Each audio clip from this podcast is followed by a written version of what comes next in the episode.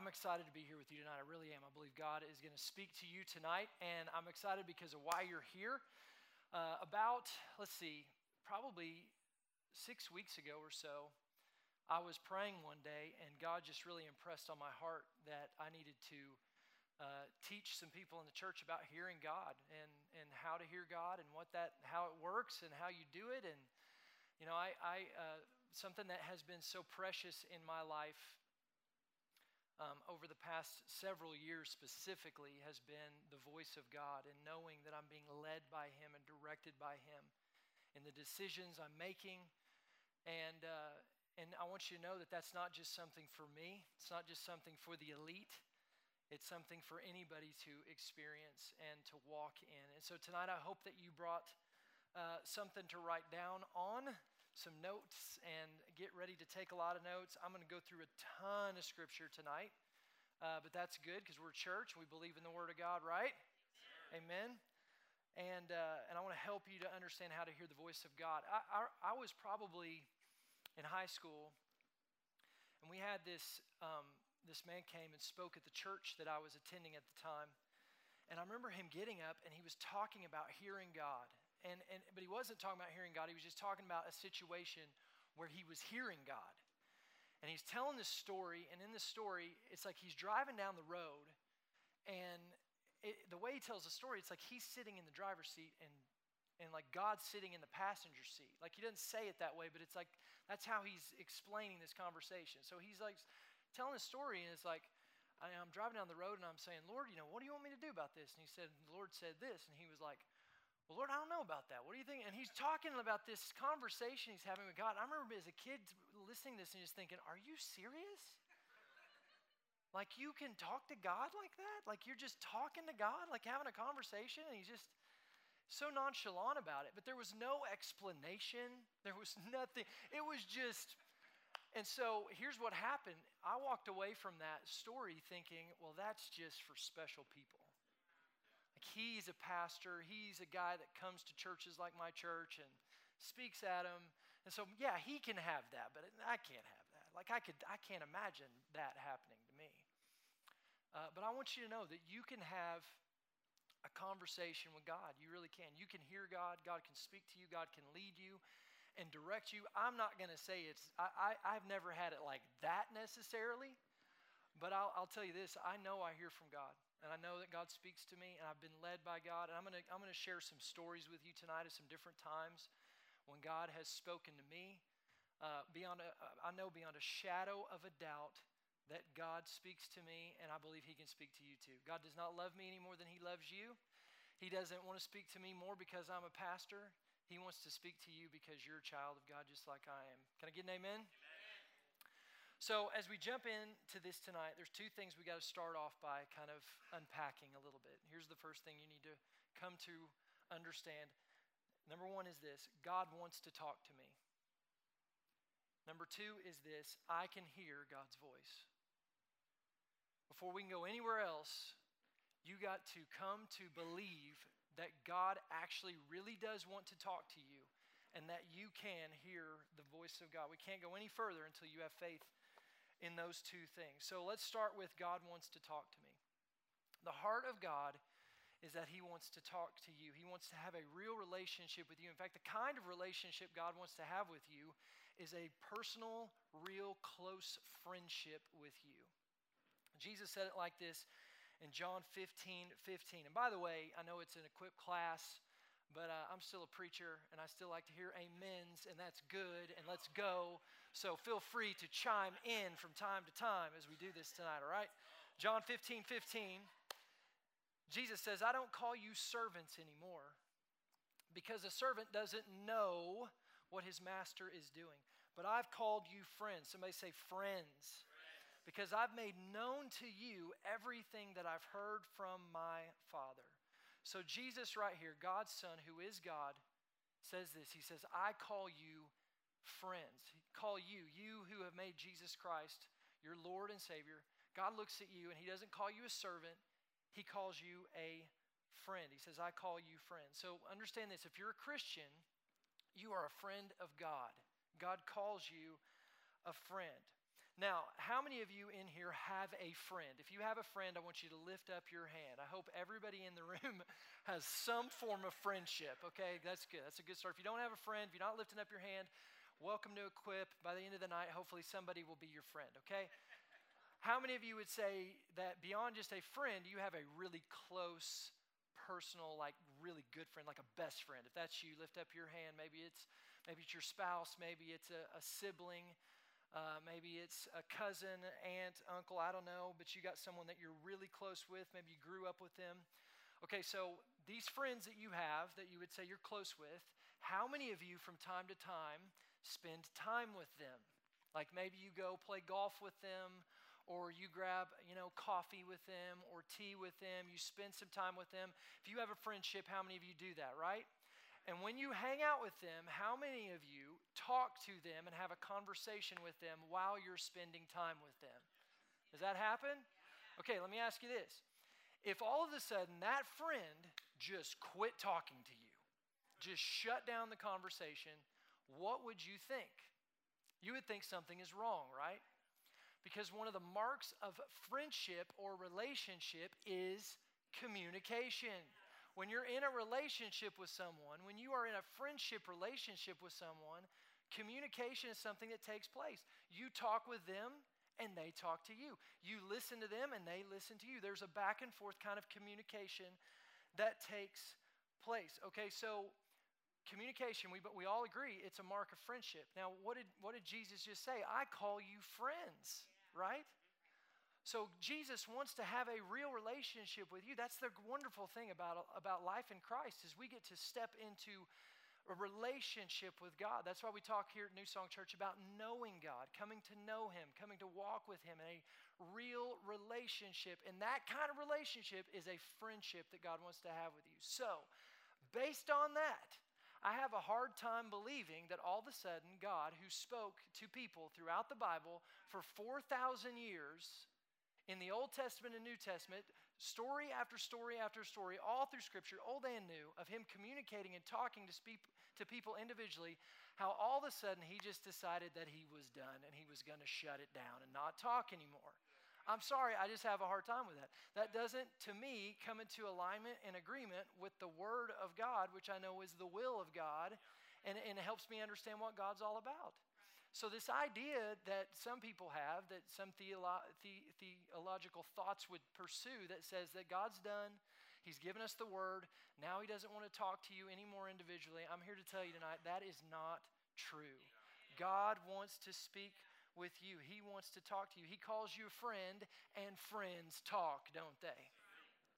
So, you got to first believe God wants to talk to me. God wants to talk to you. He wants to talk to you, and you can hear the voice of God.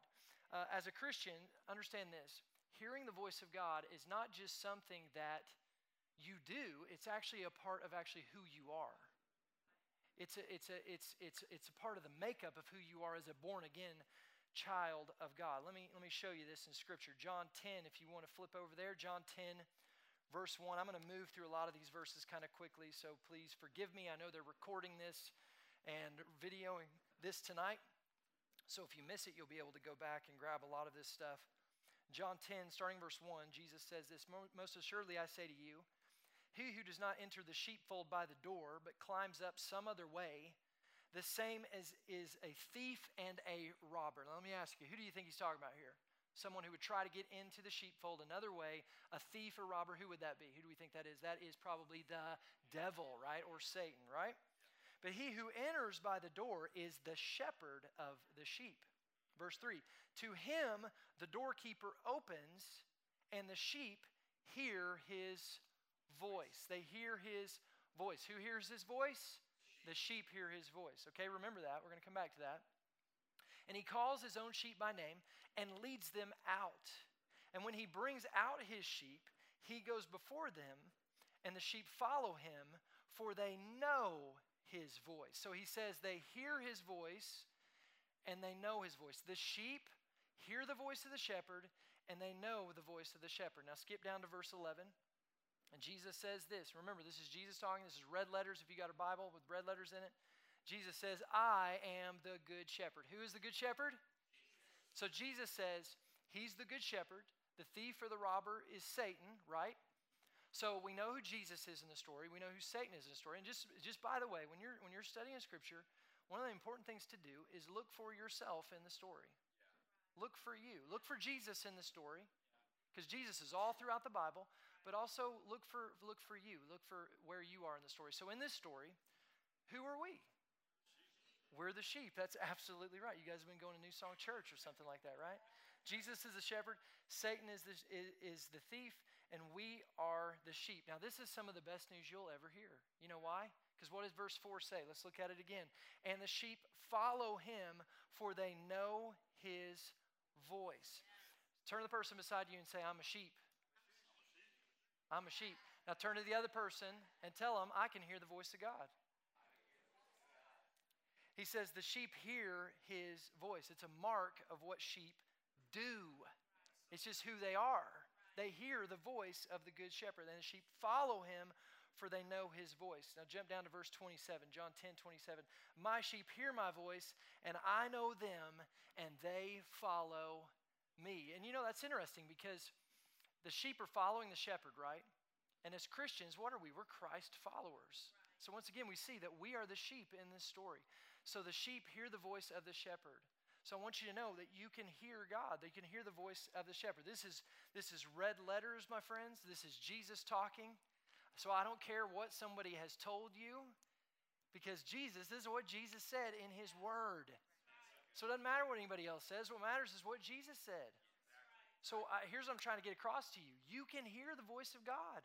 God wants to talk to you, He wants to speak to you, and you can hear what he's saying. A distinguishing mark of a person who is a Christian, of a person who's made Jesus the Lord of their life, is you can hear God. All right, so when it comes to hearing God, here's some stuff you need to understand. Hearing God is inherent. If you're taking notes, write that down. Hearing God is inherent. In other words, it's something that you're born with. Or let me say it like this it's something that you're born again with. When you're born again, you are born again with the Spirit of God living inside of you. And now you have the ability to hear the voice of God. John 8 47 says it like this Whoever belongs to God hears what God says. John 8 47.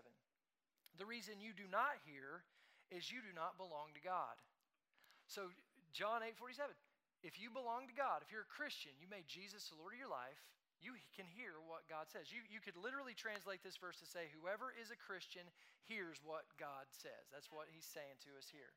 So, as a Christian, you can hear God. It's inherent. The ability to be able to hear God is now within you because you are born again.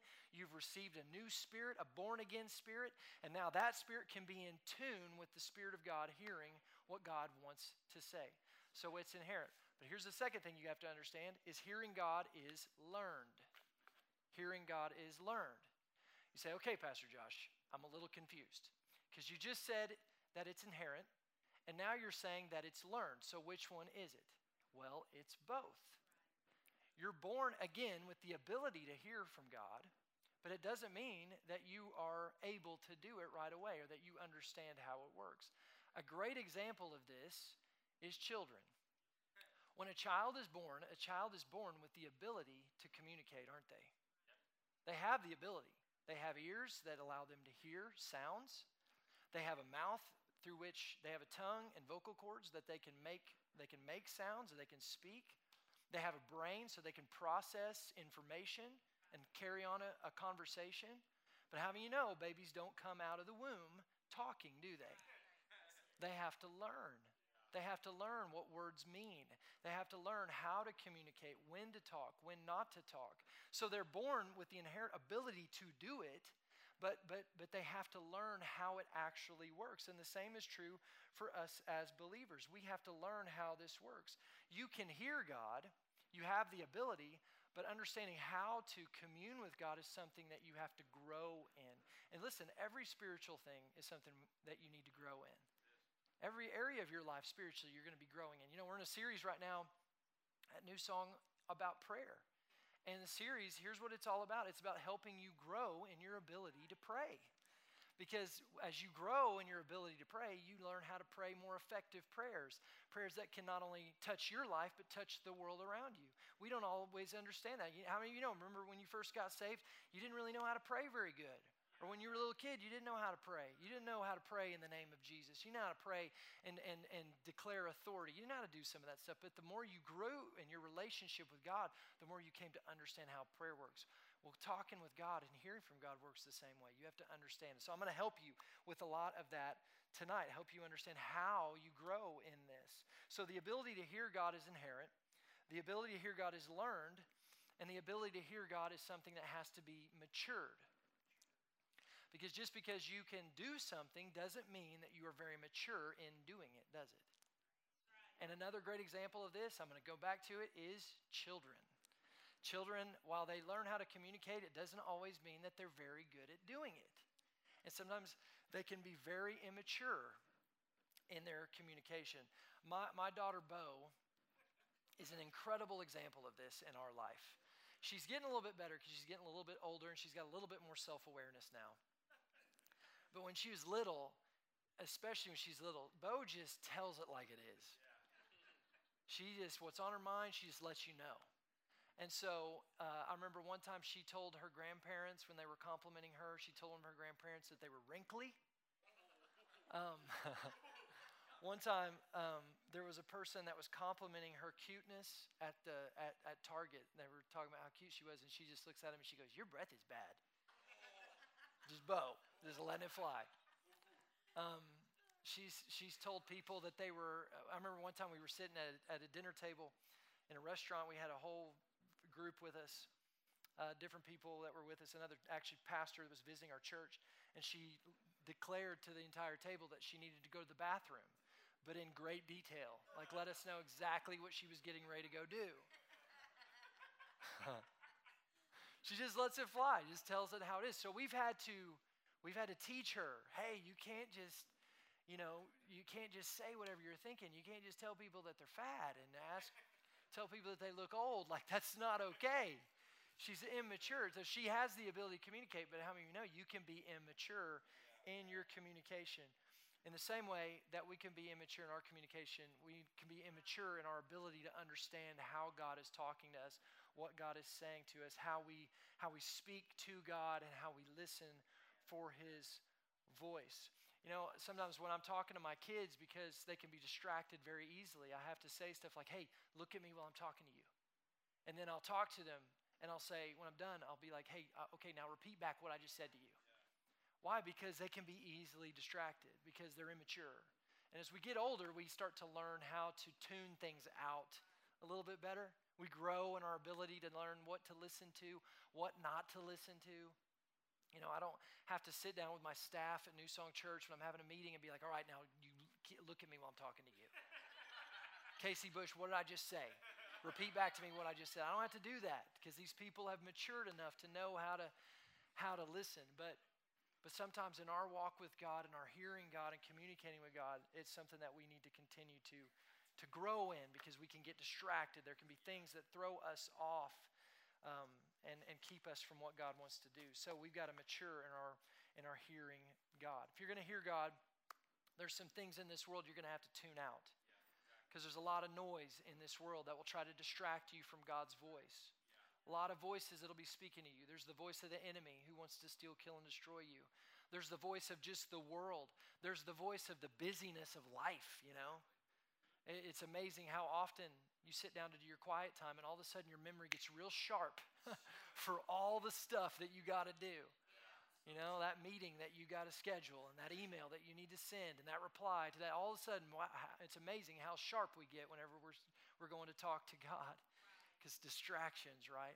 So we got to learn how to how to tune some of that stuff out and listen to what God says. So how do we do this? Well, one of the great resources for hearing God, and this is so, so, so big. If you're going to hear God, one of the most important things that you need to do is you need to tune into the Word of God. The Word of God is vital.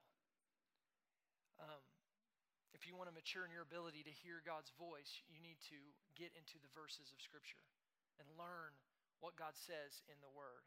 You want to hear God, read your Bible. Read your Bible. 2 Timothy 3:16 says all scripture is God-breathed and it's useful for teaching, rebuking, correcting, and training in righteousness so that the servant of God may be thoroughly equipped for every good work. God gave us the Bible and he designed it to give us clear boundaries in what to do, what not to do, to help us understand more about the nature of God, the character of God. And since God wrote it, uh, He's not going to contradict it. You, you heard me talk about this a few weeks ago. God holds His word in high regard. And so it's important that you know the Word of God because once you know the Word of God, you can filter the voice that you're hearing through the lens of Scripture. And that's so big. And in fact, I believe this. One of the things that the Bible talks about is how the, the Lord wants to bring back your, to remembrance the Word of God in your life. And the Bible talks about how you need to hide the Word in your heart. Some of you don't hear the voice of God because you don't have the Word hidden in your heart. I'm telling you, nine times out of ten, when God talks to me and I hear the voice of God, he, if He says something specific, He always backs it up with a verse. But He can't see, speak something specific to you and back it up with a verse if the verse ain't hidden in your heart already. So some of you, you want to hear God, but until you get into that word and you start eating of the word of God and making it a part of who you are, you're going to have a hard time hearing God. Because how do you know the voice that you're hearing is the voice of God or the voice of just some other voice? Because you know other people, I've had people heard stories people that have done crazy stuff like they've divorced their spouse because they said God told them to. God said you married the wrong person and you need to divorce that person and marry. someone. Listen, that ain't God. God ain't going to do that. That contradicts the word of God. He's not going to tell you to do that. God's not going to tell you something like, well, you, you, know, it's okay that you look at porn. At least you're not having an affair. That's not, that's not the voice of God. You guys with me tonight? God, God needs his, his, his word in your heart. You got to hide it inside of you. If you want to hear the voice of God, you need to know what the word of God says, what the Bible says. Because the Bible, listen, it's the word of God. You're talking about wanting to hear God? Get into His Word. I'm telling you, nine, times, nine times out of ten, when God speaks to me, He speaks to me and reminds me of the Word. Because the Word is powerful. Listen, the Word is not just a book that we read, the Word of God is a powerful book that can read you. It is living, it is active. It is not just the Word of God, it's God. God is in the book. And so you need to eat of the Word of God and value it. It's the number one way you're going to hear the voice of God is to tune in to what the word of God is saying. Hebrews 4:12 says this, "For the word of God is alive and active." No other book can make that claim but the Bible. The word of God is alive. It's active. It's alive and it's active. You know it's active with the breath of God. God spoke that word he, he, he declared his word to the saints who penned his thoughts into Scripture, and now we get to read and eat of the actual words of God.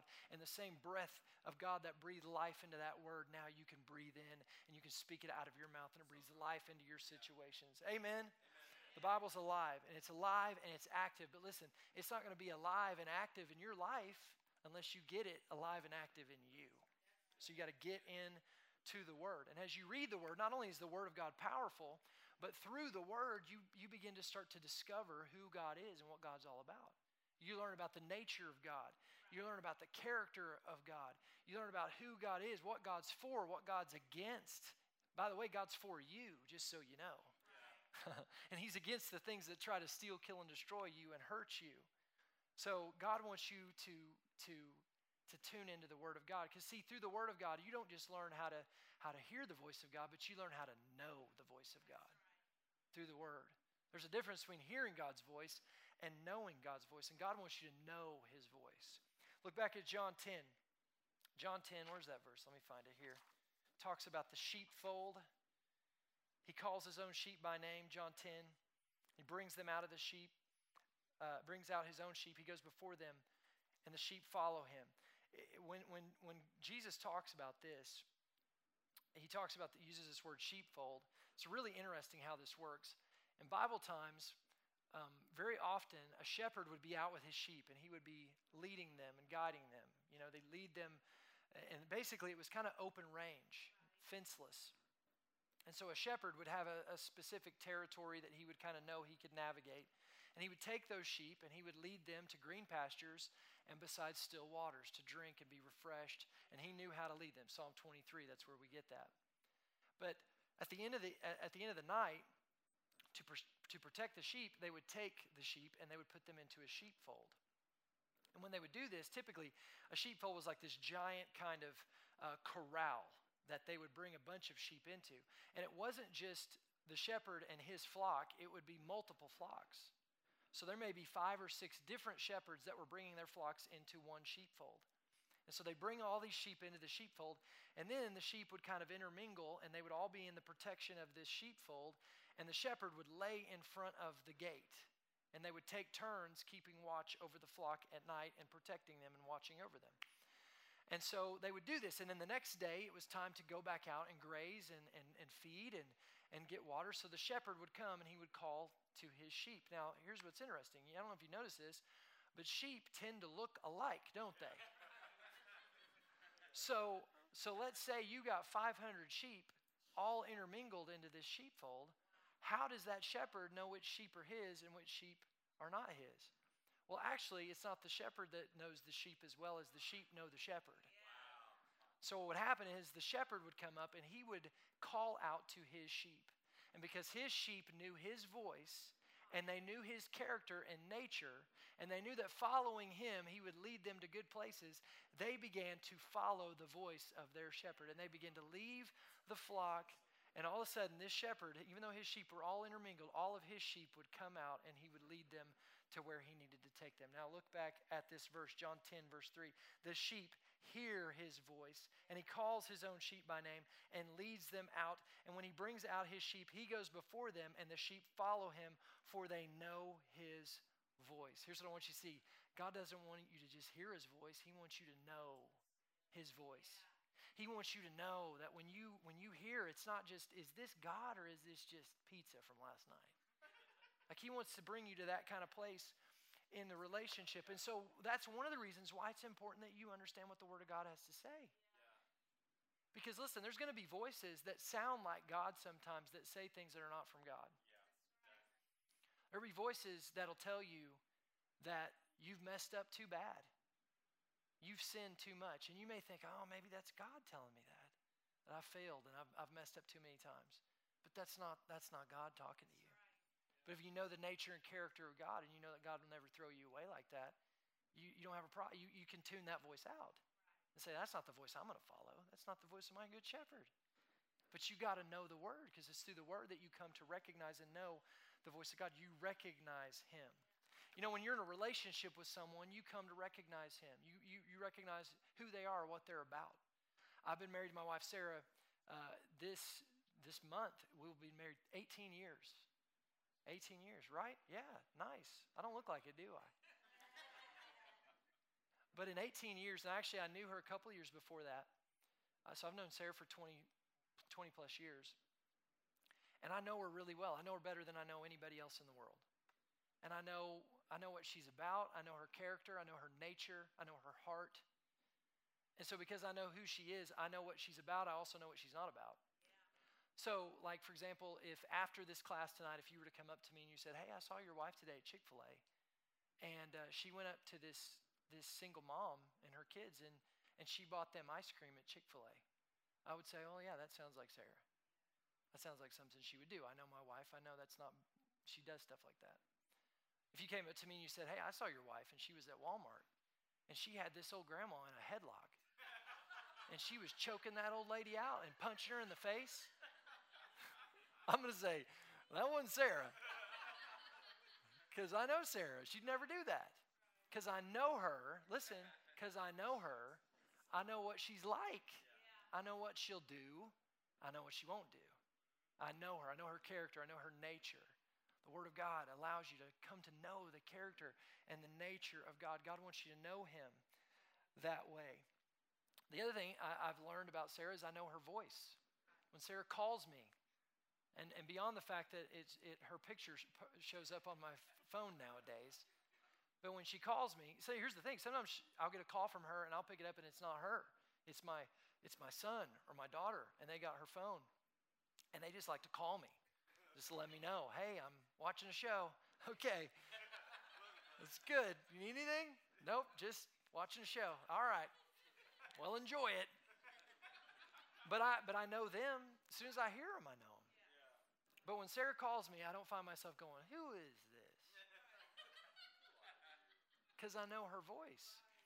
Why? Because I've spent time with her and I know her, her voice. I know what she sounds like. God wants you to know his voice. In, in fact, it's a distinguishing mark of a Christian is that you hear the voice of God and you know the voice of God. The word vo- voice in, in, in the Bible is the word uh, phone, which means tone, sound, or spoken word. God wants you to hear and know his tone, his spoken word. God wants you to recognize who he is, what he's saying recognize him immediately. So when you know someone, you can recognize their voice. And through the word, you really can come to know and recognize the voice and the heart and the nature of God. And if what you're hearing is God or if it's something else. So the word is huge when it comes to hearing God. Most of the time, when God speaks to you, it's going to be through his word, either making, uh, sometimes God will just make a verse just you know, when you're reading and studying scripture, all of a sudden it just pops off the page. You ever had that happen? You're reading the Bible, and maybe you're reading a story you've read a thousand times, but this time something just jumps out at you. And that's God speaking through His Word. It's alive, it's still active. Or maybe you're driving down the road and you're asking God a question or you're thinking about something. All of a sudden, a verse comes to your mind and it just speaks to the situation, exactly what to do, and helps you to know what you're going to do. So if you're looking for answers, you want to hear the voice of God. Listen, some of need to hear this. Stop waiting for a voice start looking for a verse. Get in the Word. Get in the Word. Find a verse. Now, I'm not trying to downplay um, the voice of God here. Obviously, that's what this class is about. But if you're not willing to get into the Bible and read the general Word of God, you're not really giving God much to work with so that He can give you the specific word and will for the specific situations that you're dealing with You got to know what the Word of God says. So, um, so let's talk now a little bit about. Man, time is going quick here. This is crazy. Let's talk now a little bit about how it works with hearing the voice of God. A little bit more specific, because this is where I was.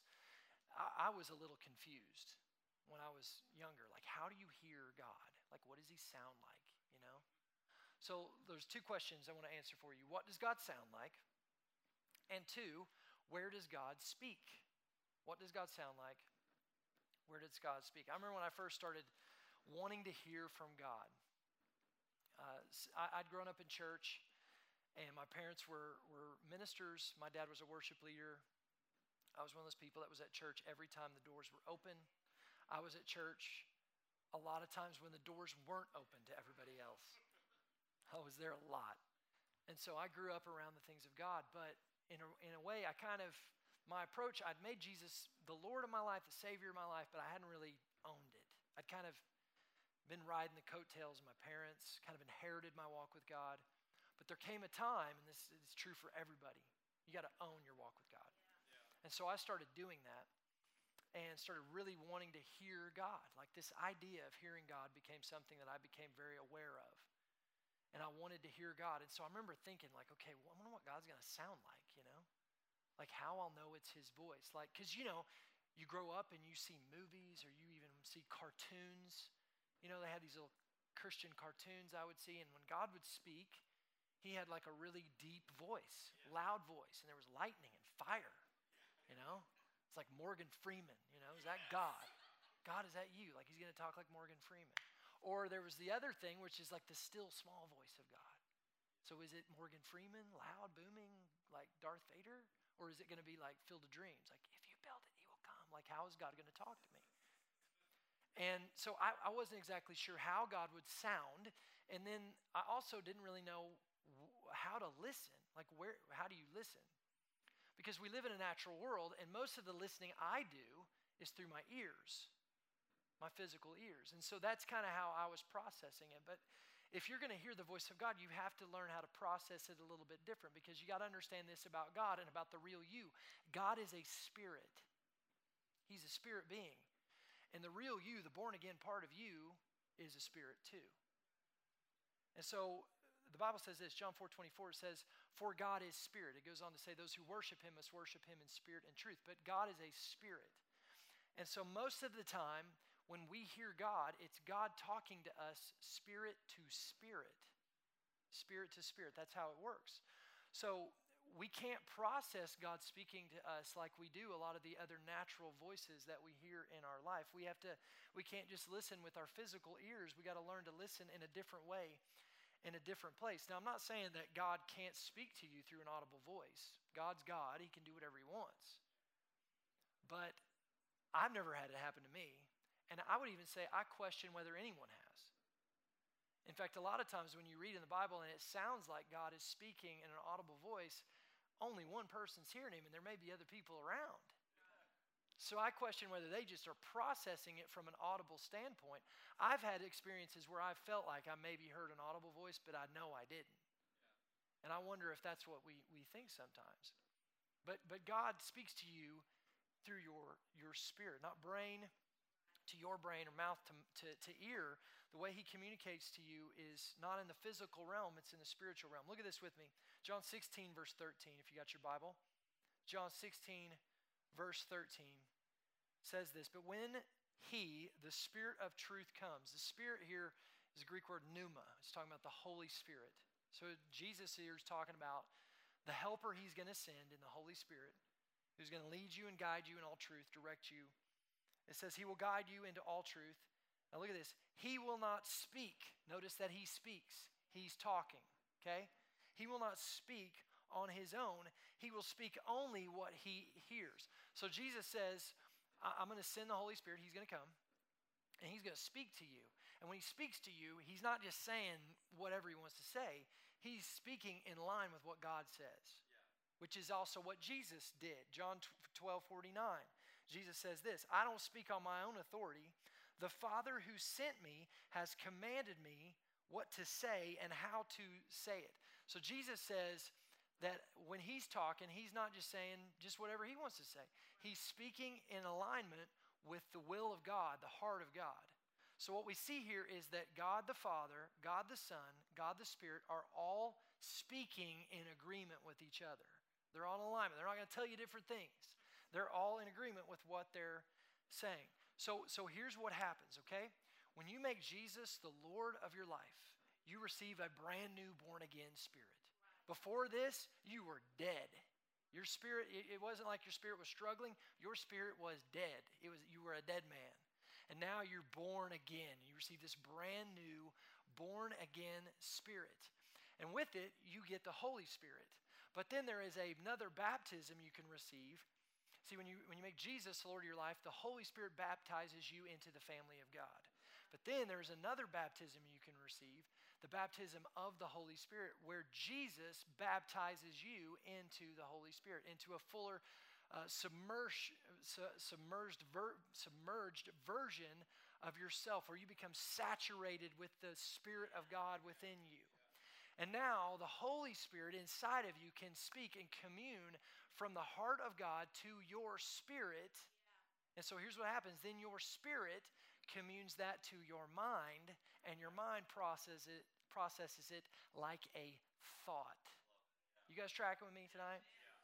So, so, so what does God sound like? Here's what God sounds like. A lot of times He sounds like you. Sounds like your thoughts. Yeah. Only they're not your thoughts, they're the thoughts of God. In alignment with God's word and His will, coming from the Holy Spirit to your spirit, interpreted through your mind. So that's why you think. That's why you think, is this me or is this really God? Because we, we think that God's going to speak to us, and it's, it's not Morgan Freeman. It's not if you build, it will come. It sounds like you. And that was one of the most confusing things. And you say, well, you know what, Pastor Josh, I get a lot of thoughts. So, how do I process this? How do I know what thoughts are from God and what thoughts are my own? Well, that's why you need to know what the Word of God says. That's why it's important that you understand what the Word of God says. But beyond that, here's another way you come to learn what God is saying to you, if it's God or if it's not, is through practice. It's through the practice of relationship, spending time with God on a regular basis, setting appointments with God on a regular basis. The Bible says this in Hebrews 5:14. Am I helping you tonight? It says, But solid food is for the mature. And this is talking about spiritual growth here. So it's saying here that it's, it's, it's, it's encouraging us to move beyond being a baby, being a baby Christian. It's talking about people growing. It says, solid food is for the mature who, look at this, by constant use, by repetition, have trained themselves. Notice we train ourselves to distinguish good from evil. What, we're told here is that it's through some repetition, it's through constant communication with God and connecting with God that we learn to start distinguishing what may be from God and what may be just another voice, what may be from the evil one, what may be just, you know, some other thing trying to, to grab a hold of our attention. It's by practicing, it's by repetition and consistency that we're able to mature and grow in our ability to discern what we're hearing, if it's God, if it's the flesh, or if it's the devil, by constant use. So the old saying is true practice makes perfect, right? The more you practice relationship with God, the more you grow to know God and to know His voice. And so, one of the great things you can do for this practice in developing the voice of God in your life is the practice of consistent relationships. Let me, let me say it like this What does your quiet time look like? Like, you need to have, if you want to hear the voice of God, you need to practice the spiritual discipline of regularly having quiet time with the Lord, where you tune in to God and you disconnect from your day, from your routine, from the rhythm of your, your normal life, and make room for God in your life, and make room for the voice of God in your life. Tune out some of those things that are trying to dilute the voice of God. You know, I think back to my relationship with Sarah, one of the ways I, I, learned to know Sarah's voice and to learn about her character is I've spent time with her. And so here, okay, so let me say it like this. One of the reasons why we struggle with quiet time, if you, if you find yourself tonight saying, eh, quiet time is hit or miss, one of the reasons why you struggle with that is because you haven't set an appointment for it. And like, really, I'm going to stick to my appointment. I, I bet you, if I was to go around the room, there are a lot of you that have appointments throughout your week that you have set, that you attend, that you make sure you get to those appointments. Like you get to work on time. You got an appointment to be at work every day, you're going to get to work on time. Why? Because there's consequences you understand if you don't do it. Or I, I remember when I was getting to know Sarah, I would set appointments with her. I'd call her up and I'd say, hey, this Friday night, I want to take you out. These appointments were called dates. Uh, and because, because I valued her and I was valuing getting to know her greater, so I set an appointment. Let's go out and I'll pick you up at six o'clock and we're going to go see a movie and we're going to go eat and we're going to be together. And I'm, I'm valuing relationship, so I set an appointment. And then you know what? Because I value her, I showed up on time. I was there when I said I'd be there. And, and eventually she'd come out of her house and we'd go somewhere.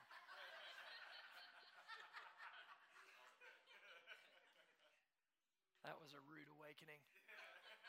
Anybody else when you got married? Like I, a lot of times I'd, I'd, I'd set an appointment with Sarah, so I'm going to pick you up at six, and I'd get there, and about six six oh five, she'd come bouncing, you know, out of her room, and we'd we'd go. But then we get married. I remember on my honeymoon being like, "We're going to go somewhere," and be like, "Hey, let's go, let's go eat," and she'd be like, "Okay, let me get ready," and then it was just like, "Oh my gosh, this takes forever." I wasn't a part of this before. I was always just showing up. There was hours of prep work that went into this, getting ready to go out. Shocking. But I set an appointment. The things we value, we set appointments for. So, you say you, you want to hear God, you want to value His voice, set an appointment. Start setting an appointment to hear from Him. If you value Him enough, you'll set time aside to be able to connect with Him and hear from Him. And if you don't, you're not going to hear Him like you want to. You're going to have to set some time aside. I remember a few years ago, um, I was living in Dallas at the time. I was at a church called Gateway that we were at before we moved here. And I, had been at Gateway for about a year and a half. And at the time, I was a little frustrated working there. There had been a lot of changes that had, had taken place uh, among the staff at the church. And I kind of found myself in this place where I was going, I don't, I don't know if I want to be here. I don't know if this is the right place for me. And I felt like I was supposed to be there. But you know how it is. Sometimes when stuff's just kind of rubbing you the wrong way. And so I'm, I'm asking God about this. And I remember this one morning I got up, it was a Friday, and I had my quiet time with the Lord. I, and I, I worshiped God. And I spent some time worshiping the Lord. I spent some time praying. And then uh, and then I, in my prayer time, I just, I just talked to God a little bit. I said, Lord, I, am frustrated right now with this whole situation. And I, I don't know, am I supposed to be here? Is this where you want me to be? And, uh, and I, I, know enough about hearing the voice of God. I was hearing God at this time, but I knew enough about the voice of God that I, have learned this. If I don't hear from God right away, it doesn't discourage me. Because I, I do, you do need to know this. God is God. Okay? So we don't just kind of bark out orders to Him. And sometimes God doesn't speak to me right away because He wants to speak to me at another time where I'm really ready to hear. So I asked God about this, and He didn't really say, I didn't really get anything at that time. And so then I went out and I, I lifted weights and I uh, got ready to go for a run. And so I put my headphones in and my little iPod at the time that I had, and I started listening to some music and I went for a run. And I'm not even listening to Christian music, people. So just so you know, I'm not being real spiritual. I'm listening to something that's got like a beat, it's driving, it's getting me going, I'm running, trucking along. And all of a sudden, I'm telling you, this is probably the closest I've ever felt like I heard an audible voice. I heard a voice from the Lord that said something to me that stopped me in my tracks. And God said, You're going to work for Preston. That's what I heard. And I'm telling you, it was so clear that I literally stopped running, took my headphones out, and I walked home. Now, at the time, I didn't understand this, but I knew that there was a guy at the church, and he was, he was a buddy of mine. His name was Preston Morrison, and he was uh, the young adults pastor at Gateway. And I knew that he was going to be moving to Scottsdale in the future to plant a Gateway campus in Scottsdale, Arizona. And so uh, I knew him, I liked him, he was a friend of mine. So when I heard this, I thought, oh my gosh, God is wanting us to go to Arizona. I think that's what this means. And so I walked home and walked in the house, and I went up to Sarah and I was like, hey, I, I just heard the Lord. I went for a run and God spoke to me, and I know it was God. He said, We're going to work for Preston. And I don't exactly know what that means yet, but I think we need to start praying about this and, and, and we'll see what it means.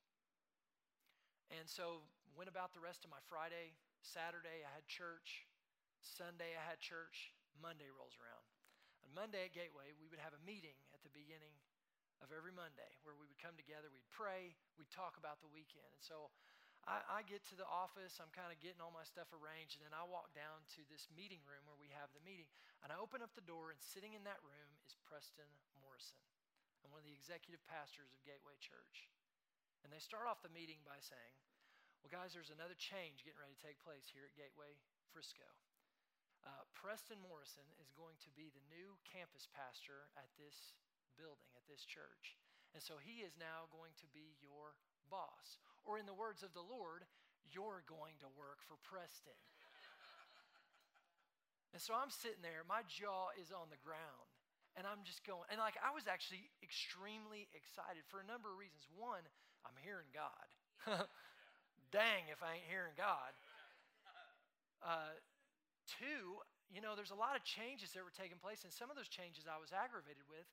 But now this change is taking place. I'm actually excited about it because I know God's behind it and I'm supposed to be a part of it.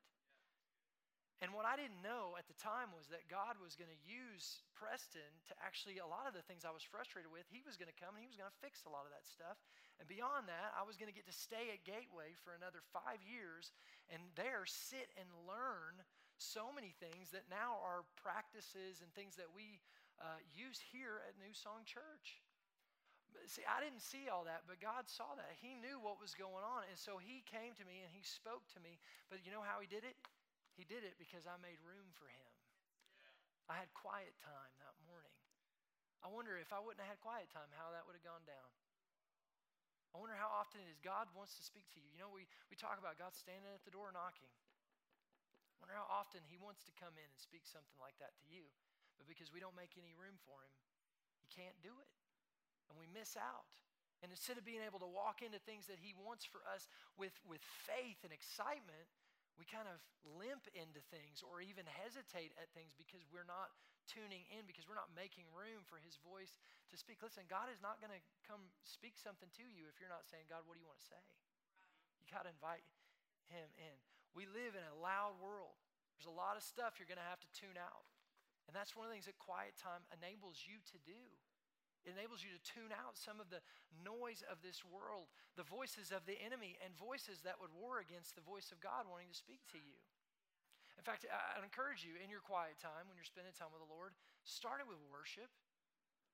Worship the Lord to start off. You know why? Because worship is a powerful weapon that silences the enemy. That's what Psalm 8 2 says through the praise of children and infants. Now, this is not just saying it, it can only be children and infants. What this is saying is it's the youngest and the weakest among us. Even them, they can use this and it's powerful. Yeah. So if they can use it and it's powerful, so can you, right? Exactly. It says, through the praise of children and infants, you have established a stronghold against your enemies to, check this out, silence the foe and the avenger. So when you go into your quiet time and you worship the Lord, you start off singing songs and worshiping God and glorifying God, it sends the voices that would war against the voice of God running. And beyond that, Psalms 22, verse 3 says, God inhabits the praises of, of his people. So, two things happen when you worship the Lord. You welcome God in, and you tell, you tell God, hey, you're welcome here. And you tell the enemies to the voice of God, you're not welcome it makes, us, it makes a powerful statement. So I encourage you to take some time, spend some time listening to God, speaking to God, inviting God, have a quiet time, make room for God to speak to you. Now, I want to talk to you about some different ways that God can speak to you because uh, God speaks can speak to us in a lot of different ways. In fact, I was thinking about this today. There's a lot of different ways that I can communicate with people. Think about all the different communication methods that we have today. There is face to face communication but there's telephone communication, there's text, there's email, there's Slack, there's GroupMe, there's FaceTime. Like there's so many different ways that we can communicate with people, right? There's letters, like a like a written letter. That's still a thing. Lots of different ways you can communicate. There's lots of different ways that God can communicate with you too. It's not always just a spoken word. Sometimes it's it's different things. So let me let me kind of talk to you because some of you I may say some of this tonight and you may go, "Man, I am hearing God." I have been hearing God. God has been leading me. I just maybe didn't recognize it like I should. So here's one of the ways God speaks to you. God speaks through peace. God speaks through peace. Colossians 3:15 says that the peace of God that comes from Christ, let it rule in your hearts. The peace of God from Christ can rule in your heart. Now, this kind of peace that, that this verse is talking about here is not peace the way the world processes peace. It's, it doesn't mean that everything is perfect. It means, in spite of what's going on, you have peace. It means that um, it's regardless of the circumstances, it's, it's regardless of external reasoning. It's a peace that, that comes from God. In fact, Philippians 4 7 says, and the peace of God, which transcends all understanding, which means it goes beyond your ability to reason. It means you have peace even when in your mind, in your thinking, you don't feel like you should, but you do anyways. This is a peace that God wants to bring to you. He'll speak, He'll communicate a peace to you, He'll send a peace to you that helps steal your heart and helps you know that God is with you. Uh, years ago, when we first actually moved to Dallas, so this is, gosh, this would have been 12 years ago. Yeah, Gus just turned 13, so this was 12 years ago. We moved from Tulsa, Oklahoma, where we had lived our whole life. I moved to Tulsa when I was two years old from Lubbock, Texas. Uh, I, I, am a Texan, but I, I, don't, I don't mean it, okay? I was born there, but I don't mean it at all, all right? But we moved to, to, to Tulsa, and I, I lived there my whole life, and I knew Tulsa well. But we there's a church in Dallas that wanted us to come and be on staff at their church, and we, me and Sarah went down. We visited this church, and uh, we we it was it was really funny because we we didn't like everything about the church, and yet even in that we had peace. We just felt like God was saying, I want you to go. I want you to do this. And so we, we went back home. We put our house on the market. Our house sold very quickly. And, uh, and so we moved with our little one year old Gus, moved to, to Frisco, Texas to be a part of this church. And we got there, and immediately, within six months, things started to fall apart. Six months into being there, um, we found out, and this was a young church, the church was three years old at the time. They had just moved into a building campaign. Three years, or this was three years into the life of the church. Six months into us being there, we discovered that the pastor had, uh, had been having multiple moral affairs. He had been unfaithful to his wife, and uh, and so I mean it was devastating. And we had to sit this pastor down. He was voted out, and so now we're in this place where I've moved my family here. I, I thought I heard from God. And now you're going, man, did I hear from God? Did I miss it? Was that really peace of God or was that just, you know, something else? Because this does not look good. And so, me and Sarah, I, I remember that first night, that first day coming back, telling Sarah about it, and she's just devastated. And we're both kind of scrambling, like, what am I going to do? What, you know, when a, when a church loses a pastor, typically the church is easily cut in half. And beyond the fact that this had happened, we also discovered that there was money that was missing. There was just, there was a lot of stuff that was just, I mean, where there was smoke, there was a lot of fire. And, uh, which by the way, it was gr- great for me to walk through this because I learned about the importance of having government and elders and things in place to, to keep accountability in place. It was very important for me in that season of life. But at the time, I'm just going, Lord, what am I going to do? What if I lose my job? What if I don't have a paycheck anymore? You know, I already took a pay cut to come here. I'm not doing great. I'm kind of having to, you know, hustle and, and do other stuff to kind of even make it right now. What, what am I going to do? And I remember me and Sarah prayed, and we just had peace. I just had peace. It was going to be okay. And it was a peace that passes understanding. I almost felt irresponsible. I really did. I was like, I should be more worried about this than I am, but I'm not. Like, what's the deal? Like, I remember talking to my dad and being like, should I be looking for, like, what should I be doing right now? Um, it was actually, this happened right before Easter. And I remember that Easter weekend, I remember getting up and I was, I was a children's pastor and I got up to speak to these kids and I remember preaching and I thought, this may be the last time I ever do this. I don't know. But I got up and I gave them everything I had. And so then that Monday rolls around and, uh, and this church hears about what's going on and they call us up and it was a church called Gateway Church. And they came and they said, Hey, we heard about what's going on and we help you guys. We don't know what that looks like yet, but we want to walk you through this, whatever it means. And we want you guys to know, the staff, which there was four of us, they're like, we want you to know, we're going to take care of you. You don't have to worry about anything. You're going to be okay. And so that brought another level of peace. And then I got to be a part of this transition, and eventually our church became Gateway Church. And I ended up coming on staff at Gateway Church. Now, I didn't plan that. I didn't try to make that happen. God did all that. And I got a part to be a part of this church. And you know what? When Gateway came and, and brought me on staff, they gave me a raise. I didn't have to side hustle anymore. It was awesome. And what I discovered was, you know what? With that peace we had originally when we were unsure about this church, that was God then saying, Hey, I got something in store. And the peace that we had when everything seemed to be falling apart, again, that was God saying, Hey, you may not be able to see it, but I know exactly what I'm doing. And I'm taking you where I want you to be. See, God's plan all along was to get me to Gateway because he knew how important that was going to be. But he needed to walk me through some stuff that would help me to become the pastor that I am today. God knows things. But he spoke to me and he communicated to me peace during that season. You know what that peace said? That peace said, I'm with you. I got you. You don't have to worry about a thing. That's how God wants to talk to you. God wants to speak to, to you through peace. Peace that's not just dependent upon your circumstances being perfect, it's dependent upon a God who is perfect being with you in the middle of your circumstances. That'll preach right there, Judy. So, one of the ways God will speak to you is through peace. Here's another way God will speak to you He'll speak to you through an inner witness. An inner witness. Sometimes when God speaks to you, it's not through words, it's kind of like an inner knowing. It's like an inner knowing. Uh, Romans 8:16, the Spirit Himself bears witness with our spirit that we are a chi- that we are children of God. Romans 9 1 says, I tell you the truth in Christ, I'm not lying. My conscience also bearing me witness in the Holy Spirit. The, the key in those two verses is that word witness. That word witness there uh, means the Holy Spirit is speaking the truth to you.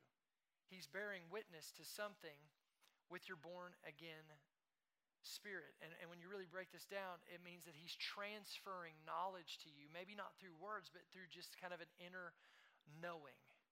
It's like it's like your gut, right? You ever had a gut feeling? Sometimes those gut feelings are God. God giving you a gut feeling that it's going to be okay. These gut feelings, these gut impressions, this inner knowing that God wants to speak to you that things are going to be all right. Uh, a few years ago, my son Gus was about six years old. We were taking him to his first baseball game. And I'm trying to give you guys some life examples tonight, so I hope this helps you. I was taking my son Gus to this little baseball game, his first ever baseball game. We were living in Frisco at the time, Frisco Rough Riders. He's six years old. And we're getting ready to walk out the door, and my wife says something that changes the entire dynamic of the evening. She says, Gus, you better bring your gloves so you can maybe catch a foul ball. Now, six year old Gus was unbelievably driven. I mean, so he hears his mom say foul ball, and he looks at me like, What is this foul ball she speaks of? And I'm like, Well, yeah, Sometimes in a baseball game, you know, they'll hit the ball and it'll go into the stands and you can catch a ball. And I can just see him going, This has to happen. I need this to take place. Dad, we got to grab my glove. We got to bring my glove. And so now, the whole time we're going there, he's going, Dad, do you think I'm going to catch a foul ball tonight? I really want to catch a foul ball tonight, Dad. Do you think I could maybe catch a foul ball tonight? Do you have to, do you think I got to keep my glove on all night, Dad, so I can catch a foul ball? And he's just talking about this. And I'm like, Well, and I'm trying to kind of, you know, you know, get, bring things into the reality of what could happen. So I'm like, well, buddy, you know, here's the thing. I've been to a lot of baseball games. I've never caught a foul ball. So, you know, it's not just automatic that it's going to happen. Not everybody's going to walk away with a ball tonight. And so he gets kind of quiet for a minute. And he looks at me. he says, Dad, can we pray that I catch a foul ball? sure. so now I'm trying to I'm praying one of those, if it be thy will prayers, which I'm going to actually preach about this weekend that you shouldn't pray that way. but I'm like, okay, Lord, if it's your will for Gus to catch a foul ball, we just pray that that would happen. But either, either way, we're going to have a great time tonight. In Jesus' name, amen. And he's, and he's just in, amen. I'm going to catch a foul ball tonight. That's not what I wanted you to hear in that prayer, son. So, so, anyways, we get to the game and we're in concession. Like, hey, Dad, we better hurry. We don't get to our seats. We can catch a foul ball. We go sit in our seat. Dad, do you think this is a good seat? You think I can catch a foul ball here? I don't know, buddy. We'll, we'll see. Watching the game, foul ball gets hit every time. He's just he's just on it. Finally, we're about six six innings in this game. He's been talking about the foul ball all night. And he's got to go to the bathroom, but he doesn't want to go to the bathroom because he doesn't want to miss the opportunity to catch foul ball. And so I have to convince him, buddy, it would be a, a shame that you pee your pants in the pursuit of this foul ball thing. Let's go. Let, I, we'll be okay. Let's go. We'll be. I, I, I believe. So I take him up to the restroom, and I've been watching him all night, and he's so driven to get this ball that at this point I, I went to the Lord. I really did. And he's in the little bathroom. I'm there, and I'm just kind of under my breath going, oh, Lord, if there's any way we really can't get a foul ball tonight, would you help me? So we walk out of the bathroom. When we walk out, um, I just had this kind of impression to sit somewhere different. And so I said, "Hey, you know what, buddy? Let's sit over here. Let's just maybe maybe we'll catch a foul ball if we go over here." And he was like, "Okay." and so, so I just went over to this section, and then I, I walked down just a few rows, and then I turned into an aisle, and I walked down and I just sat down in a seat. And I kid you not, I, God is my witness. Within about a minute, a foul ball gets hit. I'm sitting in this seat, and this is what I had to do to get it. Okay? No one else is around us. We're just over here by ourselves. Ball gets hit, I just go. There you go. It was amazing. I couldn't believe it. And, and I, I, I wish I'd have brought it. I have this picture of Gus holding this ball, and he's just like, But listen, I know, I know that was God. God wanted to, to prove himself faithful to my little guy that night. And you know what else God wanted to do? He wanted to show me something. Because I was in I was during this season that we were moving, we were in the process of leaving Gateway to move here. We were taking a lot of really big steps of faith. And I found myself going, God, am I hearing you? Am I hearing you? And I remember walking out of that stadium that night, and I had that little baseball in my hand, and I'm walking out, and God spoke to me, this time with words, and He said, You're hearing me better than you think you are. And it gave me, it bore witness. But see, he, he, he didn't, God didn't say, Go sit there and shine a light on it. It was just an, it was just like an inner knowing that led me exactly where I needed to go. I know the Holy Spirit inspired that. That's how God's going to speak to you. This will happen. You'll be going through life and you'll just get an impression a certain way. Maybe God will put someone on your heart to pray for. Uh, maybe you'll get a, a good impression about someone um, where you, you, I remember the first time I ever saw Joy Barker at our church, who's our preschool uh, teacher, leader, preschool pastor. I, I saw her, I just remember thinking, man, there's something about her. There was an impression. I remember the first time I saw Josh Romano at Gateway Church, or at New Song Church. Uh, and beyond the fact that he's a huge man, I just remember seeing him and there was just something about him. There's an impression I had about him. God will do that. I, I, I invite that from God. I ask God, God, show me people. Show me people. I've had God give me impressions about people that were warnings before. But you just, this kind of inner gut, it's not necessarily a thus saith the Lord kind of thing. It's just something in you. I'd also say this if you're married, uh, a lot of times wives are really good at this. So, husbands, your wife may have an impression, listen to her. A lot of times, your wife will have impressions about, my wife gets impressions about people that are very helpful for me. Sometimes she'll be like, hey, watch that person. And, and she's right. She's right. So, God wants to speak to you through peace, He wants to speak to you through inner witness. God wants to speak to you through coincidences. God can speak to you through coincidences.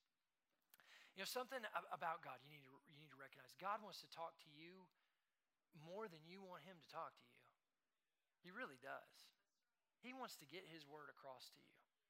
And so sometimes He'll use coincidences to get it across to you to make sure that you're getting it. You know, the, the, the, the, baseball, you could look at that as kind of a coincidence situation, an impression and then a coincidence, and then it was able to speak something. But, but these coincidences, God, God will use sometimes because He loves you and He's for you and He wants to help you and He wants to, he wants to help you to know that what you're hearing is from Him. Jesus actually used the word coincidence uh, in the story of the parable of the Good Samaritan.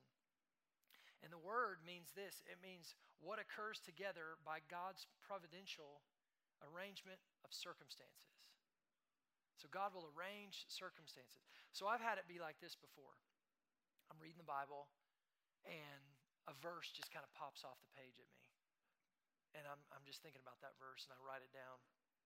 And then later on, I, I'm talking to, to somebody and they're like, you know what, I was reading and God just, he reminded me of this verse. And you're like, whoa, that's the verse. I was just reading that verse. You've read that happen before? And then I, will I'll put on, you know, a, a message to listen to, and that verse will be in that message again. And it's just these little God incidences, is what I like to call them, where God is just making himself known. Uh, a great example of this is I remember when we were looking for a building situation. This was a couple, three years ago. We were in an event venue and we were outgrowing it and we knew we had to get into a building. And it was a really weird season because um, there, was a, there was one thing i knew but there was also something that was keeping me from moving ahead with what i knew. So here's what i knew. I knew we were supposed to eventually build a church in the deer creek area out in that land. I knew god spoke to me made that very clear to me. I knew that but, but what i was dealing with was well but we need a we need a building now like we're I'm running three services, and this is, you know, we're we're we're hammering away at this, and our kids' space is setting up and tearing down. Like we need a space now. So I wasn't moving on anything because I was waiting for the next thing. And I'm telling you, we were the the, the doors for a building were being supernaturally shut in our face. It was crazy. I remember one time I found this building and I'm looking at it online and it, I'm thinking, this is great. The square footage is right. This it's been sitting for months. It's been on the market. I can see how long it's been on the market.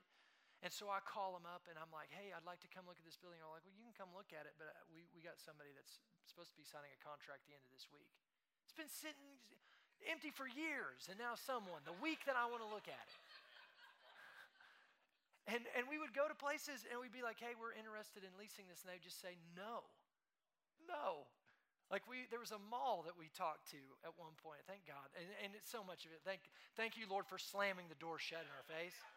But we called up this mall one time, and we were like, "Hey, we, we've noticed you guys have a lot of space. We were wondering if that may be something you would lease to a church." They're like, "You're a church? No, hang up." Oh, okay. Mall. It wasn't Quail Springs, just so you know. So you don't have to. You don't. You can still shop there. All right. But another thing we were facing was uh, weed. like people, all these places, we'd go to them and they're like, well, you know, we're, we're kind of holding out for the growers. okay, cool. We're trying to grow people. Uh, so I, it was crazy. So I remember one day I was praying. I had my quiet time, and I'm talking to the Lord, and I'd been talking to the Lord about this, but I was talking to the Lord about it, and I just said, God, what do you want me to do? And very clearly, God spoke to me and He says, Well, what do you know? I said, Well, I know that we're supposed to build a building out there in that Deer Creek area. And God said, Start making moves, and I'll bless the moves you make. And so I called up uh, this lady that we were working with, this attorney, and I said, Hey, I want you to make an offer on that land we're looking at 30 acres of land. We bought it and uh, got it under cost. We were able to negotiate it down. That, that land is worth, I think, $400,000 more now than when we bought it um, which is going to be a great investment for us as we move towards turning turning that into a, a, a building. But but here's what also inter- interesting is I made that move, and right after I make that move, I get a call from a guy in our church, Brad Lewis. He says, "Hey, I found this building. I want you to take a look at it." And I came over here, and it was this building. And I walk in, and I just there was an inner knowing that oh, this is it. This is it. I could see it. Like I'd never walked into a building. I'd walked into many buildings I've never seen it like I could see this building. And I could see it. I could see this is the next step. And so what God did was he, he led me there with, with, these, uh, with these coincidences that led, led me to make this. Now, okay, so here's the coincidence story. As I'm looking at that land, because I forgot to tell you this part, this is the whole point of the story. As I'm looking at that land one day, because after God told me, I want you to do this and I'll bless, I'll bless the move that you make, after I did that, I was still kind of going, was that really God? You know, just so you know, I do this, I do this too sometimes, okay? And I'm driving down the road with my son Gus, and he says, Hey, Dad, I had a dream last night. And I was like, Really? And when he said it, it, my ears just perked up. I just knew he's getting ready to say something profound. He said, I had a dream. He said, Me and you were standing on this piece of land, and we had on hard hats. And I said, Dad, what are we doing here? And you said, We just bought this land. We're going to build a church here. And I said, All right, let's go. Coincidence, right? Isn't God cool? Listen, God will talk to you. I'm telling you, God will talk to you if you'll make room for Him. And He'll talk to you in the coolest ways. There are coincidences will take place. And I found that some of the coincidences are sometimes these little miracles that God will perform that He'll do anonymously. He'll use other people to do them. So God will speak to us through all these different ways. Here's the fourth way He'll speak to us He'll speak to us through warnings. Speak to us through warnings. You know, think of the Holy Spirit and the God's the Holy Spirit's role in your life sometimes is like the control tower for a plane. The control tower has the ability to see things and understand things that the plane and the pilot can't necessarily always see. The control tower has a broader scope of understanding. And so the control tower can speak to the plane and the pilot and give him direction that is in, a, is in agreement with everything else that's going on. And so that's one of the things the Holy Spirit wants to do is he wants to lead you and guide you and help you. And, and one of the things he'll do is he'll warn you from things that could be a disaster, from things that could, could hurt you because we have a limited perspective sometimes. And so God will, will, will not scare you, because that's not how God works. He doesn't operate in fear. But he'll, he'll let you know about something before it happens and give you warning so that you can prepare for it, pray for it, and even be ready to respond in it. And one of the greatest stories I have of this in my life happened when I was a little kid. My mom had been praying for me, and she had a, a real impression of a warning that something was going to happen. And at this time, I worked out at Dry Gulch at this camp. I was a wrangler out there. And my mom, I had come into town. I think I'd gone to the dentist. My mom had taken me to the dentist, and she was taking me back out. And she had been praying, and she felt this, this kind of warning about danger for me. And so she had prayed about it. Her and my dad had prayed about it, and she was taking me out. And she was, t- and she talked to me. I remember this so well. She's taking me out there. It was a 45 minute drive, and she talked to me all the way there, just preaching at me. My mom. I got a praying, preaching mama. And so she was talking to me and she was saying, You know, Josh, it's important that you learn how to hear the voice of the Lord for yourself and that you're led by the voice of God. And she didn't tell me to be afraid. She didn't tell me any of this, but she just talked to me about how important it is to stay tuned in with God and to listen to God and to, to allow God to speak and to be like, to be uh, giving him space in my life. And so we prayed together and she took me out there. Well, I was a wrangler at Dry Gulch, and one of the things I would do is at night, three nights a week, uh, we would take kids on these wagon rides to this, this little saloon where they would get root beer floats. It was a western town, if you know Dry Gulch. And we take them up there on these wagons. And we had these two big, they're called Belgian horses. And they're like a Clydesdale, you know, like the Budweiser Clydesdale horses, except they're actually thicker, they're bigger. And there's these huge horses. And so we would harness these up, and then we would, uh, we would hitch them to this wagon, and these suckers could pull like 200 kids and adults uh, in these massive, massive wagons. And so my job as a 12 year old, 85 pound boy was to stand in front of these horses and, and, and kind of keep them steady because as big as these horses were, they were scaredy cats. They would get freaked out by the littlest thing.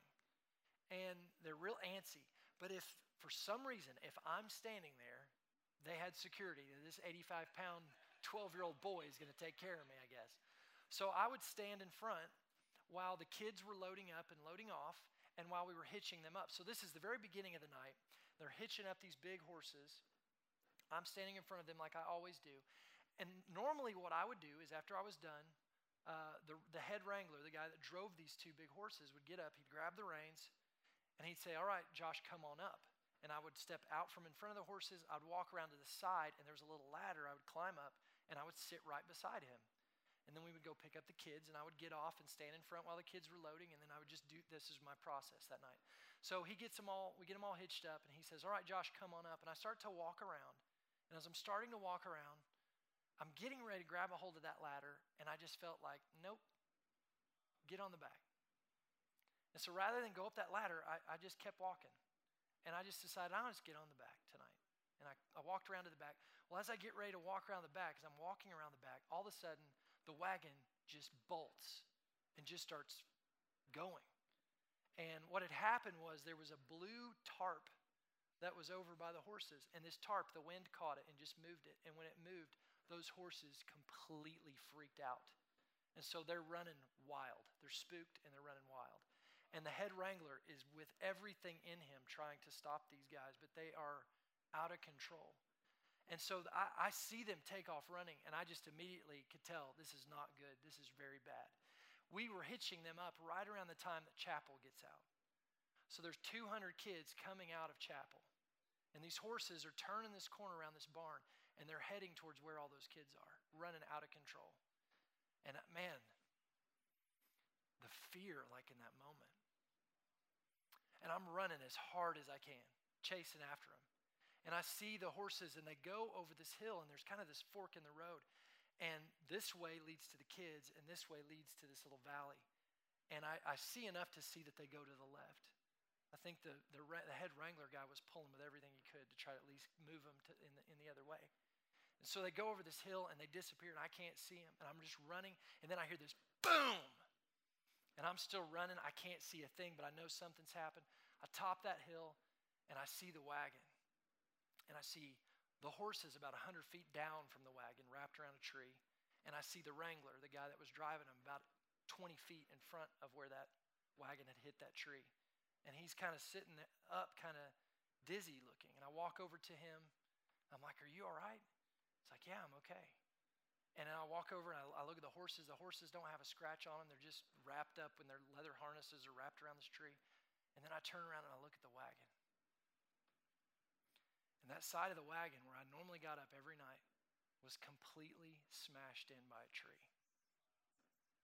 Had I been sitting there like I normally did every night, had I gotten up like I always did, I would have either been killed or I would have been hurt very badly. I had to dive off, probably would have got injured in some way. But God, right? God spoke to me. I Got a praying mama who hears God. And she prayed and she covered me and she talked to me about the voice of the Lord. And through her warning, I was made safe. God wants to talk to you, He wants to lead you and guide you in all truth. He wants to show you how to pray. My parents prayed, and that, those prayers protected me and saved me. Isn't God cool? He's so good, isn't He? So here's the deal God wants to lead you, and He wants to speak to you, and you can hear God. So what do you do? Here's what you do you ask. You want to hear from God? Just start asking God speak to you. Let Him know. God, I want to hear from you. I want to hear from you. Bible says in James 4 2, you do not have because you do not ask. John 16 24, ask and you will receive that your joy may be full. If you want to hear the voice of God, God needs to hear your voice saying, I want to hear your voice. God, will you speak to me? I remember how it all started for me. I was in that season where I was wanting to hear God, and I said, God, I want to hear from you. And I started praying. Every time I'd pray, I, I got it in my head. I want to hear God. And so I started praying. And I, man, I wanted to hear God so bad. And I remember the first time I really know that I know that I heard God. A wild story. I'm giving you a lot of wild stories tonight, haven't I? Here's another one. I was, uh, me and Sarah were, were married. We'd been married about three years.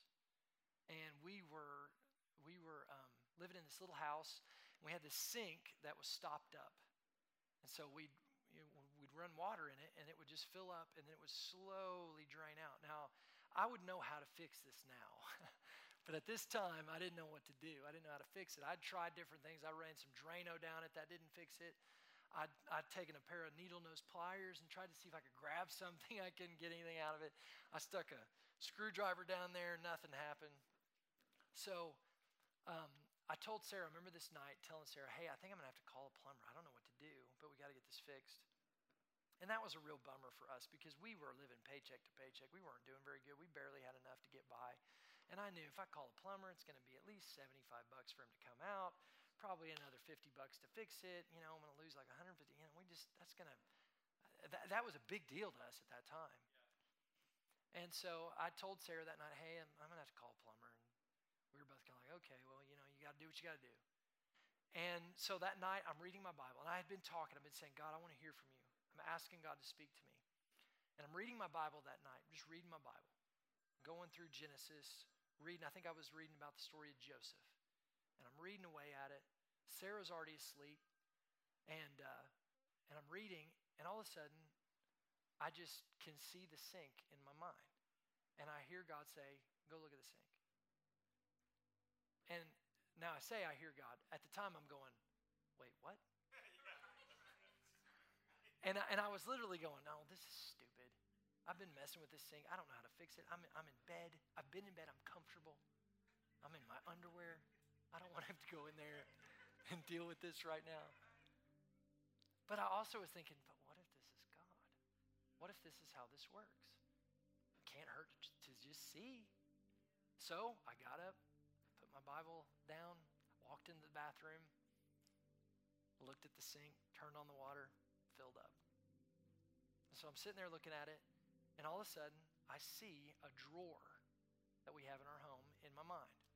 I could just I just get this impression of this drawer in our kitchen that most of you probably have one like it. It's called a junk drawer.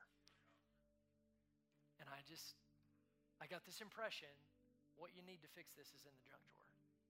And again, I'm standing there in my underwear looking at this sink thinking this is crazy. What am I going to find in the junk drawer? A chapstick? Like, what am I going to do with it? But I, I go into the kitchen. I walk in there. I'm like, well, I'm already here. Let's do this. See what happens. I go in there and I open up the junk drawer and I'm just looking at it, going, okay, now what?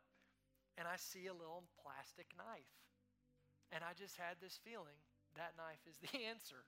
It's one of those plastic knives like that you get at McDonald's, you know, for your hot cakes, like that kind of little knife.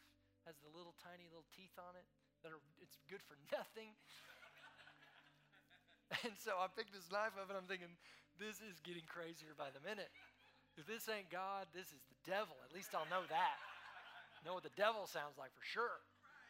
so I take this knife and I go into the bathroom and I remember thinking, here goes. And I just take it and I stick it in the hole of the sink and then I pull it out. And I start pulling it out. And when I pull it out, I kid you not, I'm not making this up. One of the little teeth on that knife had a hair on it. This is going to sound gross. It wasn't our hair, okay? I'm pulling this out, and it's got this hair. And as I'm pulling it, the hair is like tight, it's like taut. And it's and I'm pulling it and pulling it and pulling it. And all of a sudden, this big ball of hair attached to that one hair comes out, and I'm going, "Oh my lord!" I throw that in the toilet. It wasn't our hair. Somebody lived there before us. That was their hair. It was nasty. But now I'm sitting there and I'm going, "Oh my gosh!" Listen, guys, I don't know what happened that night. I don't know if there was an angel that got in there and made that one little hair attached to that ball of hair and made all that. But I'm telling you, I got back in my bed that night going, I heard God. He spoke to me and He led me and He impressed on me things. And it was a small little step. Notice God didn't tell me right there, move to move, leave that church and move to Oklahoma City and start a new church. He didn't start like that. He started with a hairball. But I but listen, I got in bed knowing. I knew that night I heard God. And it sounded a lot like me. And I was willing to trust it and listen and walk by faith and take some steps. And God led me. And He's led me step by step that way. And and and the voice of God's gotten asked me to do bigger things. Because eventually I got to the point where God did say, Hey, it's time to go. It's time to leave this church that's one of the most influential churches in America where you got a pretty good, cushy situation. I want you to leave that. I want you to move to Oklahoma City. I want you to start a church. And guess what? I did it and I didn't have any problem doing it. I wasn't afraid at all. You know why? Because I knew God said to do it. Because I had been practicing hearing his voice for years. Listen, God wants to talk to you just like he does me, just like he does Sarah. He can talk to you. Will you listen? Will you tune in to hear what it is He wants to say? I want to say one more thing. Sometimes when you are asking God to speak to you and you feel like you're not hearing from Him, maybe, listen, maybe it's because the time ain't right. When I was 17 years old, I got called into ministry. And God told me I was going to pastor a church at 20. And then God went silent on the subject. And I would ask Him, God, what do you want me, like, wh- where's this church going to be? And he'd give me little things, but not much. He wouldn't talk to me about it too much. And here's why because he knows me. And he knew that if he gave me too much of a vision for New Song, I wouldn't fulfill the purposes that he had for me in these other places. So maybe there's things you're asking God about right now, and he's not giving you an answer on them. And it's not because he, he's trying to withhold anything from you. It's because he's, he's got you in a season where he needs you to just be faithful to the field he has you in right now. Because when the time was right and it was time to move, God started talking. I'll never forget driving down the road and asking God, God, what's the name of the church that I'm going to plant? And I'd asked that question so many times, never heard a thing. I'm driving from Tulsa to Dallas, and I'm by myself, and I had been worshiping God, and I'd been praying, talking to God, and something rose up in me that said, Ask God. Ask Him what the name of the church is. And so I said, God, what's the name of the church? And it dropped in me New Song Church. And He not only gave me the church name, He gave me the verse Psalm 40. I waited patiently for the Lord. He inclined and heard my cry, set my feet upon a rock, gave me a firm place to stand. Many will see what the Lord has done and they will put their trust in Him. He didn't just give me the name, He gave me the vision. That this church is going to be a place where people would step into a new story, set their feet upon the rock of Jesus Christ be able to step out from the mess. They weren't throwaways. People would look at their life and say, man, that's not just that church, that's Jesus Christ at work right there. God wants to talk to you. Would you bow your heads and close your eyes? I want to pray for you tonight. Lord, I just thank you for all these people who are here tonight, and I, I'm honored to be a part of this. I hope that this was helpful. Uh, I hope, Lord, that you have already been speaking to people here tonight, leading them and helping them to be equipped to hear you. And I just pray, Lord, their heart tonight in being here is a heart that says they want to hear from you. They want to be led by your voice. And Lord, I know that you are no respecter of persons, that you love these people, you want to speak to them, and you want to lead them and guide them. And so I thank you tonight that you would do just that, that you would equip them for the assignment that you have ahead of them, Lord, that you would speak to them through your word Speak to them through the still small voice of the Holy Spirit. Speak to them with impressions. Speak to them through coincidences. Help them, Lord, to see you talking to them on a regular basis, Lord, so that they can be led to the great things that you've called them to do. Thank you, Jesus. Thank you, Lord. Thank you for all these people tonight, Lord. I pray that you bless them tonight. I pray these things would stick with them.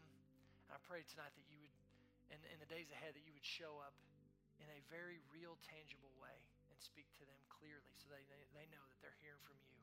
I thank you for all of these things. In Jesus' name, amen. Amen.